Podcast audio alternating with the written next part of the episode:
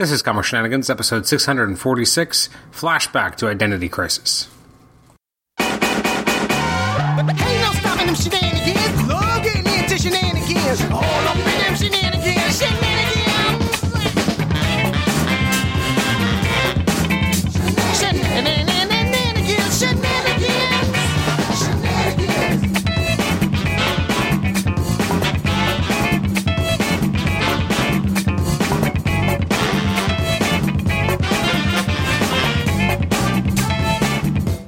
Welcome to the Comic Shenanigans podcast. I'm your host, Adam Chapman. This is episode 646. It's our flashback to Identity Crisis episode. I will say that this is uh, noticeably different from the last time I did a flashback episode to something called Identity Crisis, which would have been way, way, way, way, way back. I couldn't even believe how far back.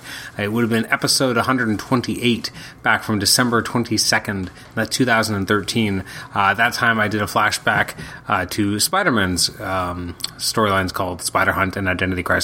That is not what we're doing today. Today we're talking about DC's Identity Crisis, uh, a very different series, uh, both tonally. Uh, they feel like they could they could not. It's interesting. It's it's interesting how time plays tricks on you. Obviously, when you're younger, the um, time seems to unfold at a, at a different clip or a different speed than when you get older. So in a lot of ways, like the um, DC's Identity Crisis did not come out that much later than Marvel's uh, Spider-Man's Identity Crisis. But uh, in terms of how I internalize or how I interact with it as as someone who was reading comics when both storylines were happening, you know, you had Identity Crisis coming out.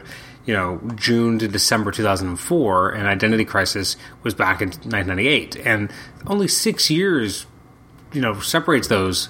But in terms of how old i was it could not have felt like a bigger gulf of time. Because i mean when identity crisis was coming out uh, sorry the spider-man one was coming out in 998 you know i would have been 14 years old for most of the year then 15 at the end of the year like 14 15 years old and then you fast forward and suddenly it's 2004 and now i'm like 2021 which again doesn't sound like that big a difference but when you're that age it, it completely feels like a giant you know golf. It could not felt like it could, took place in two different you know two. You know, it would have felt like a much different time frame than just six years ago. It's interesting to go back and read Identity Crisis now because it feels very far removed from where we are now, just in terms of obviously DC's gone through major changes since then. I mean, this is 2004. We're talking a, a pre a pre Infinite Crisis world, pre you know Green Lantern becoming the biggest thing in the world. Like that hadn't really happened yet. Like so many so many things that we take you know kind of for granted now hadn't occurred yet um, you know, just because of how long it's been. Because you know, again, this is 15 years ago. You had the New 52 wipe everything away. Had Rebirth start to bring stuff back in. This is you know a storyline back when continuity still mattered, characters still mattered from both A, B, C, and D list. Like everyone was kind of represented. This storyline is interesting to me because it's I was not a big DC fan. I think that's been well documented that I probably didn't read much DC until university, which would have been 2002. Um, so this when this came out, I would have been it was start. I, I think well, I guess it came out in the summer of 2004. So I would have been just about to enter my third year of university at that point. Um, so I had started reading more DC. Um, I was I was I was definitely uh, on that you know, kind of on that bend. I'm trying to remember when Green Lantern Rebirth came out.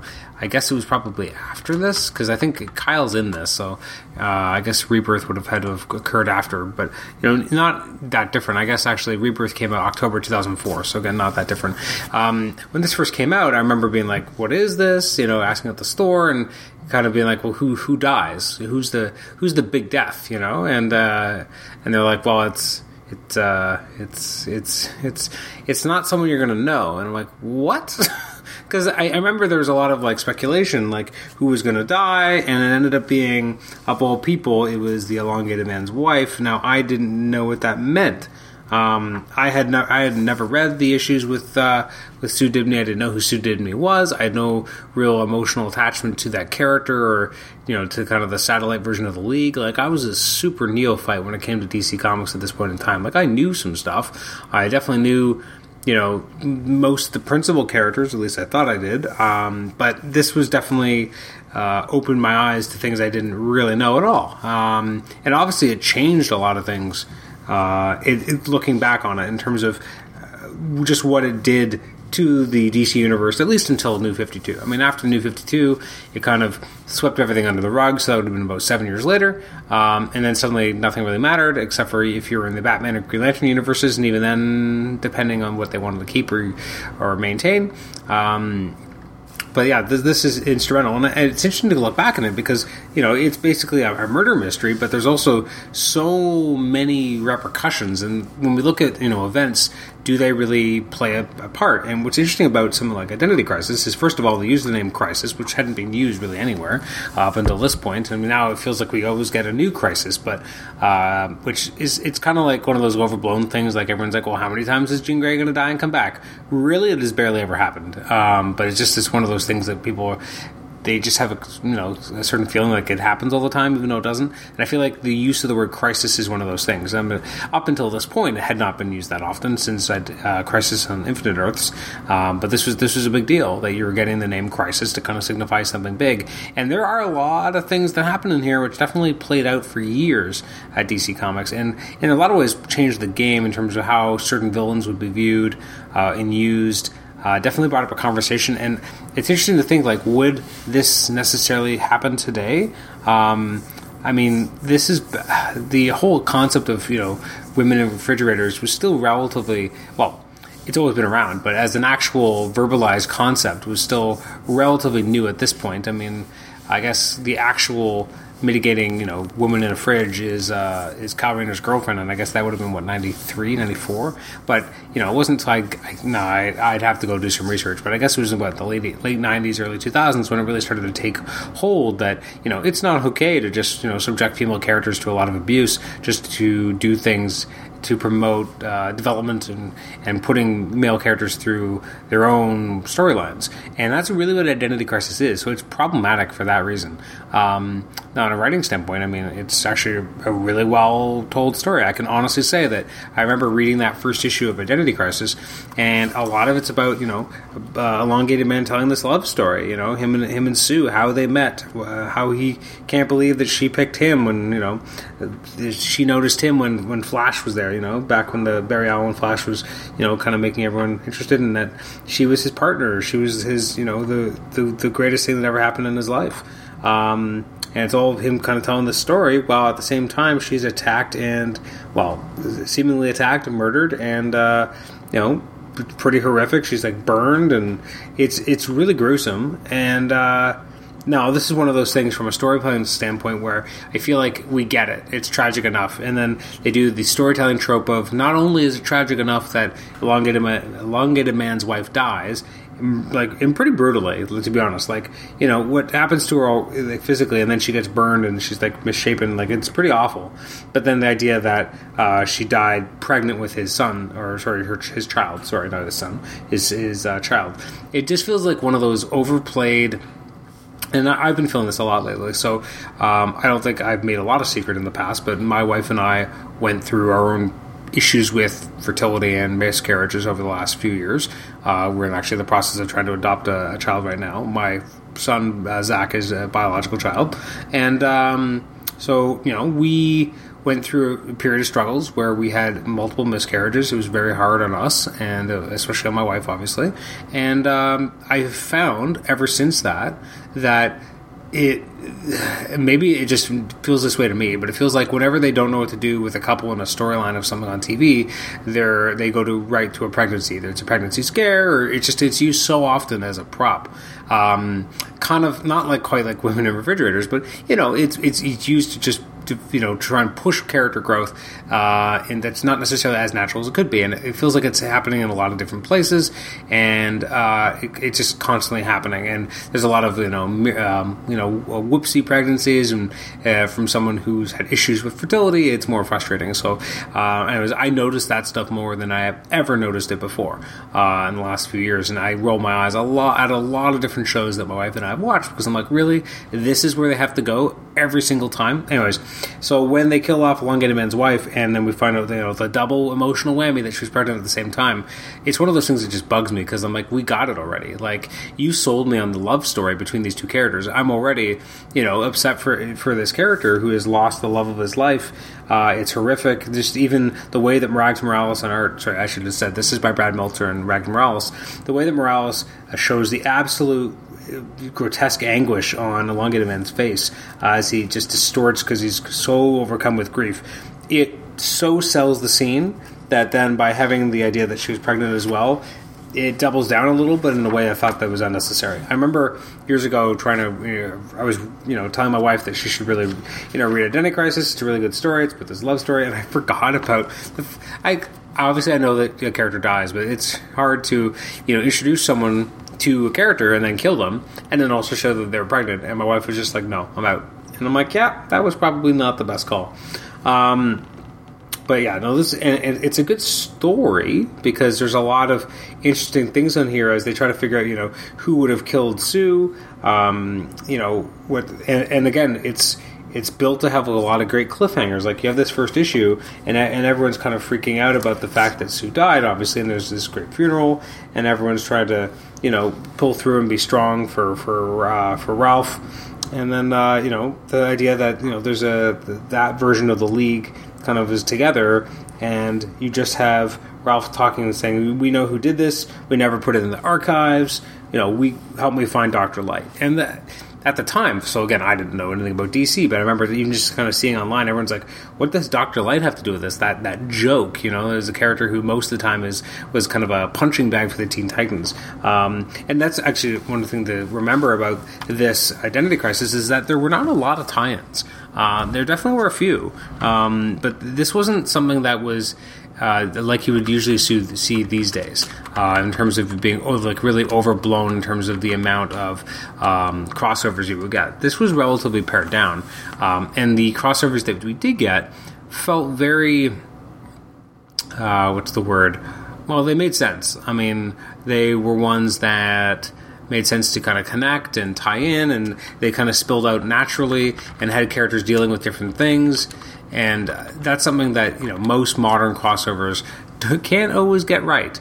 Um, whereas here it feels like they get it right more often than not in this particular storyline because again, um, although there's there's tie-ins, there's not too many um, which I am always impressed on looking back because I'm sure they had the idea that they could have put in more. I mean, really, there was only a few titles that actually crossed over. There was Flash, which had a really cool storyline. Um, the idea that Barry Allen and actually ended up making a huge difference to how that run kind of progressed and was uh, impacted um, a storyline that would be a couple months later, which was the Rogue War.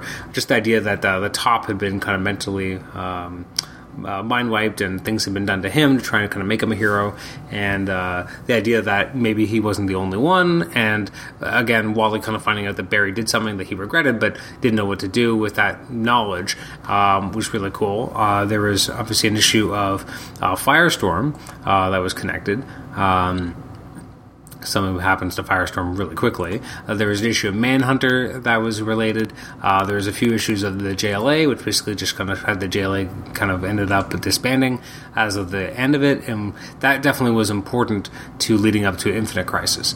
Um, you kind of ended up having the JLA kind of disbanding as a result, and I, even then, I, f- I believe that. Trying to remember the actual publication date. I feel like JLA's crossover happened just kind of midway through Identity Crisis, but that obviously was important. And then you had a few issues of Teen Titans and JSA that were tied in as well.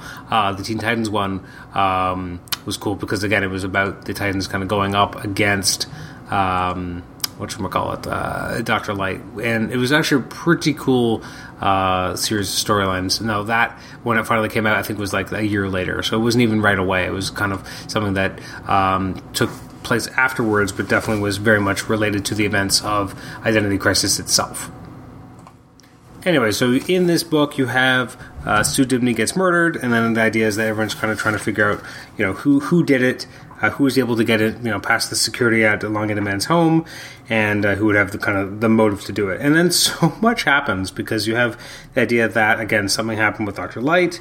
You have uh, everyone kind of deciding you know that, that they have to you know take the fight and find out who is the one who may have done something.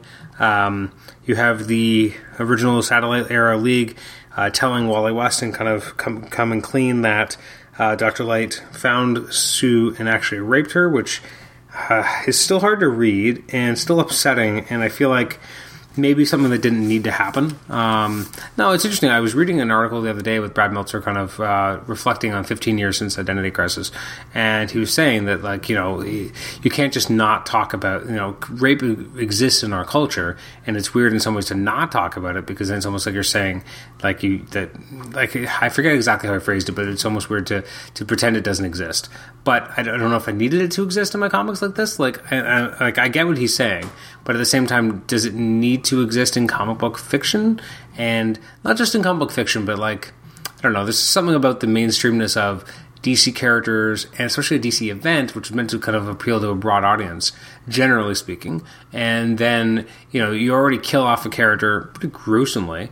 Uh, although obviously deaths be, in comics can be much more gruesome than that. And then to then have a rape right away um, definitely felt like something that maybe didn't have to happen like that. Um, like, did I need Doctor Light to be a rapist in order to think, you know, to make him a bigger threat? Like, he could have, you know, I, I, he didn't necessarily have to have, you know, raped Sue or been in the process of raping Zune. This is Sue. He could it could have been any physical threat or assault, and somehow without it being sexual. And I think I would have been. I, I wouldn't have felt as creepy about it. Like, a, and I guess I, obviously Brad was trying. Brad Meltzer was trying to show how dangerous. Uh, it is, you know, to have a character like Doctor Light, and then he's able to, you know, get on there and, and find someone who's, you know, doesn't have powers, who's connected to one of the characters, and then what that did to to them and to her, and um, and now I did like the idea that they kind of were able to kind of say that he wasn't always this way, and they actually took a took a, a vote and decided to to mind wipe um, the character, and that is interesting perspective and I like you know kind of the sides that people came on and I think that still works well for me in terms of a divide within the league that you know this is so dangerous our loved ones are at risk look what happened to Sue we have to prevent this from ever happening again and then the idea is like, can do we do we stop this from happening by mind wiping him? But obviously, they you know he ended up being kind of a moron after that, so that it's not necessarily that simple. But um, the idea that you know she was going to clean him up or make him less dangerous, and then the idea that it became up to Barry to make that choice. Um, Barry Allen at this point again he's a long dead character. Not you know he made appearances here and there um, through time travel, but he was he was dead and gone. And the idea that you know he was kind of the uh, you know, not the big, the, the, the, the Boy Scout, but a little bit more pragmatic than that. But, you know, what, what choice would he make? And he just kind of decided yes uh, to do it. And then after that, obviously, uh, Dr. Light ended up being a joke that the Titans fought all the time. And then the idea that even elongated mind man didn't realize that you know they played with his mind, and you have Kyle Rayner being like you're all insane. Uh, Wally's not taking it very well, and what that means about what Barry did, and there you know the, and then there's this great line, which again, we've got to remember what it was like to read it when it first happened.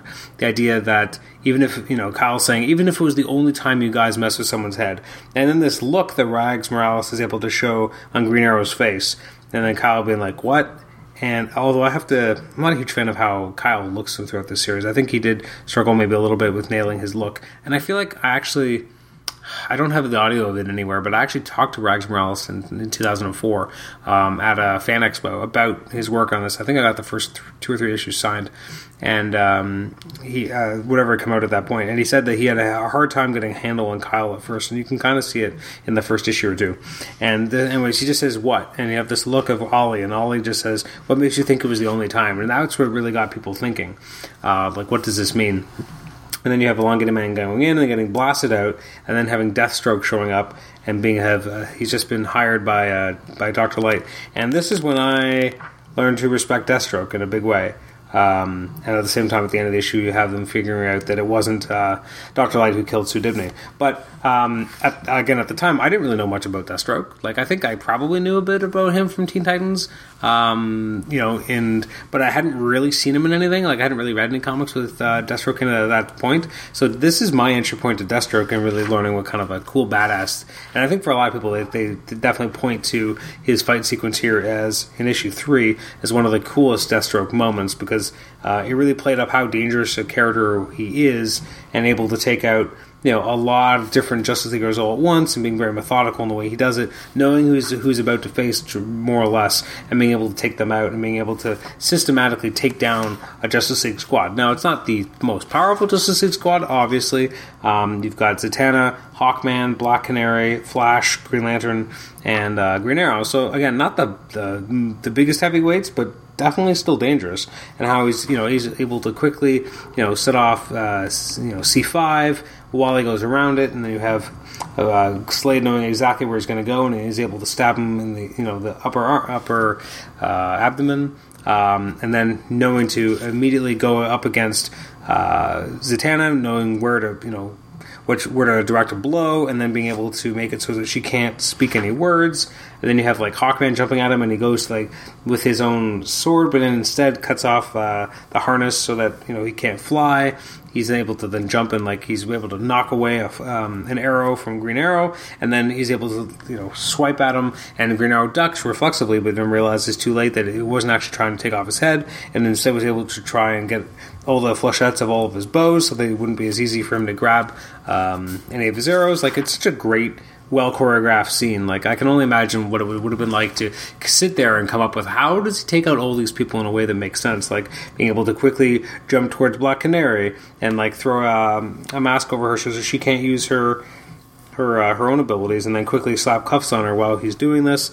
And then the only one he's you know not really able to get is maybe getting the uh, the atom, but he's able to you know blast him too. And then he instinctively turns into regular size and then smashes into Hawkman. Like just looking at it, and then even having Green La- Green Lantern go for Slade and being able to grab him and then break his fingers so that he can't get the ring going. Like it's a brutal but awesome scene. Even then, having a Green Arrow jump on him and stab uh, Deathstroke in the bum eye with an arrow. Like it's so crazy and so interesting again to read it because you have Slade being so methodical, and then that pushes him over into an emotional edge, and then it kind of ends up losing it, and then they all take him out, and then there's this great sequence where it's the exact same basic idea of what happened with when everyone was taking on Doctor Light. And this is again when you're first reading this at the time, you're like, wait a minute, Batman wasn't in that shot from before. What the hell is he doing there? And you realize that you know Doctor Light realizes that everyone messed with his mind, and that's when you know all the pieces start to fall. Uh, very very cool. And then again, we got more revelations as to you know all the different things that have happened and why they've you know change people's mind, uh, memories and what this means for everyone and you know whether or not Superman always knew about it. Like again, this is from a murder mystery perspective. Not only are you learning all this, but you're also, you know, getting to see the divisions happening for these heroes in a way that makes sense, and it's not super artificial. Like you can kind of understand why people would make different uh, decisions, and then you start to move into kind of the new phase of the story because the idea that you know someone's targeting loved ones, and then you have Jean Loring supposedly getting attacked, uh, although she gets uh, saved by Ray Palmer. Uh, at this point, they were not married; they were, I guess, what divorced or just separated. Uh, you have everyone kind of trying to figure out how someone would get in to attack her. You have Mister Miracle on the on the on the stage. Uh, a lot of cool things. Again, them trying to figure out who's behind all of this, and then you also have a new storyline kind of developing with. Um, they introduce kind of Robin to the, the storyline as well as you have Captain Boomerang meeting like his son and uh, trying to you know connect with his son. Uh, at the same time as everyone's trying to figure out what's going on, you also have an uh, interesting appearance by Hal Jordan as the Spectre at this time, which just most definitely uh, grounds in this period, and the idea that he knows who did it, but he can't say who uh, who did it to Green Arrow, which is interesting, and is it's just interesting to see. But there's an interesting comment that doesn't make a lot of sense because he says, "Do me a favor, this is Hal speaking to Oliver Queen. Do me a favor, Ollie. Make them pay when you find them. And that doesn't really end up working because of you know who ends up doing it. And then there is this great line where uh, Oliver just says, "When are you really coming back?" And Hal just says, "I'm working on it." And this is again just before Rebirth actually started. Uh, then you have Lois Lane opening up some mail. This is in chapter four, and finding someone saying, "I know who your husband is." With the S stylized, "You're next," which obviously would put everyone on high alert. So you have the Justice League like systematically finding every kind of bad guy and you know trying to bring them down and see if they're the ones who maybe were doing things. Again, you have more with uh, Captain Boomerang, which who at this point is really being portrayed in a way that we're not used to seeing, overweight, um, you know, very much out of the game, and him trying to bond with his son. Where at the same time you have Tim Drake trying to bond with his dad, and and then you, and then this is, leads into a great sequence where you have you know Jack Drake going and finding this box in his in his uh, in his kitchen. It says Jack Drake with the R stylized to an R, and then opens up. It says "Protect yourself," and it's a gun. So he, you know, he, calls Oracle, and he's like, "I'm looking for Robin. I think my life might be in danger." So while this is happening, you hear something on the roof and you know that you know and you realize that you know someone's coming for him so then you have batman and robin that are just in the car and they're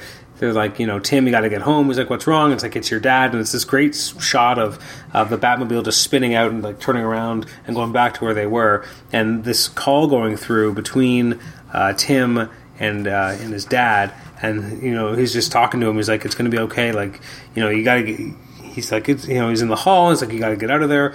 Batman's trying to get in touch with Wally. They can't get in touch with him because um, that's the only speedster active at the time. And there's again some of the work by Rags Morales is what makes this work because you have this great shot of Tim Drake, and this is when you really feel like he is just a kid looking at Batman, just saying, "Bruce, please, please help him." And they're just trying to talk to him, and you just have t- um, Jack Drake just saying, "Just keep my boy safe. Just please keep him safe."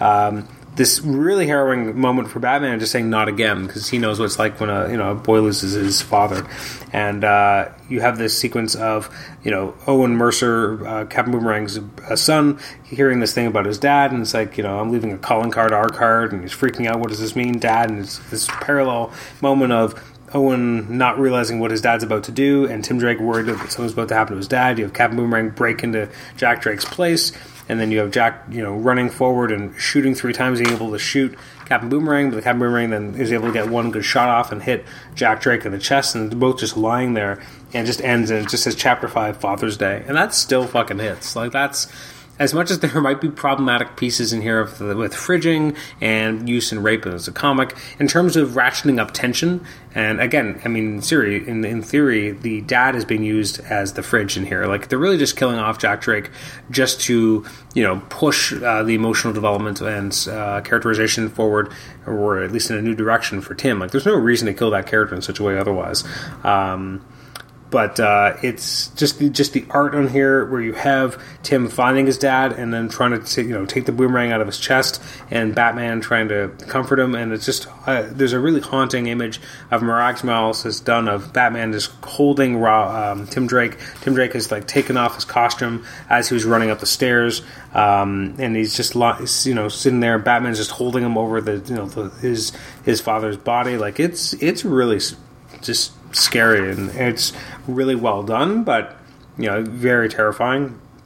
And the whole idea, like for the rest of the issue, is definitely about you know someone losing brothers, sisters, sons, daughters, wives, uh, husbands, and of course fathers. So you have this really interesting idea of you know you see Hal's uh, uh, statue. You have Geoforce putting you know flowers at Tara's memorial. You have Aquaman and uh, Martian Manhunter remembering their lost children. You have Elongated Man again still uh, very upset about the loss of Sue.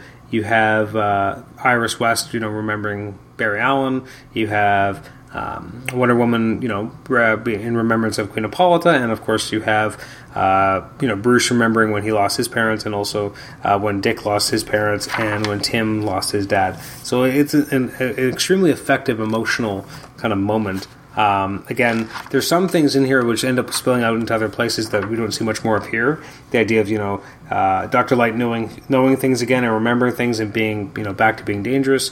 You have Owen Mercer deciding that he's going to be Captain Boomerang. Um, we have you know uh, Deathstroke is still out there and definitely wants a piece of Green Arrow, which eventually we would eventually uh, see them come up against each other in the future. Um, and then we got again we finally find out that Batman was there. This is what Wally finds out, and that Batman had his own mind wiped because he disagreed with what the rest of the Justice League was doing to Doctor Light. Um, which I mean would really push the character forward for years. Like this is why he'd leave the Justice League. This is what kind of led up to the you know in Infinite Crisis you didn't have united heroes. You had heroes very much fractured. The idea that Batman knew that something was wrong with his mind made him more paranoid, and eventually he created. Um, Brother Eye, which is an, like a huge thing that kind of comes out of where they develop this storyline. And at the very end of this, we find out that um, you know it ends up being Jean Loring who uh, who killed uh, Sue. And it, it, was you know this weird misguided attempt to get back with uh, the Atom. Uh, it ended up not being, you know, villain at all. It was really a hero at the end. And there's just so much that's packed in here because it really uh, is not just a done and one. It's not that simple. It moves the DC universe into new places for like years. Um, you know, fragmenting relationships, uh, adding uh, new fraught backstories. It's really something to read. It still works, um, even though there might be some problematic, uh, problematic points more often than not, it still works and it hits on an emotional level. Like just reading through it here, it's it's amazing how like the, the death of Tim Drake's dad is still such an emotional like emotionally resonant moment that uh, is so well paced and so exciting and terrifying and uh, and really you know heart wrenching when it happens.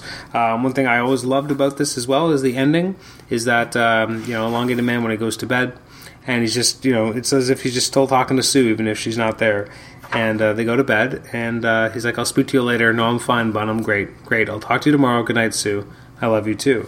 And it's just the ending narration of saying Ralph and Sue Dibney, husband and wife, is so heartbreaking, but you know, again, emotionally resonant. Still works. Um, it's still something that, that, matters, and it shows how strong that relationship was. Uh, it was nice to kind of see it used in such a way. So that was my flashback to Identity Crisis. I don't know what really. I guess it was because I read that uh, that article with Brad Meltzer recently uh, in the last couple days, um, just talking about you know looking back at Identity Crisis 15 years later and what that means. And then I guess I was uh, yeah just kind of curious and how what, what, my own feelings are, are on it. So it's you know this is the 15th anniversary this year. It came out you know summer 2004, and it's crazy to think that's been 15 years.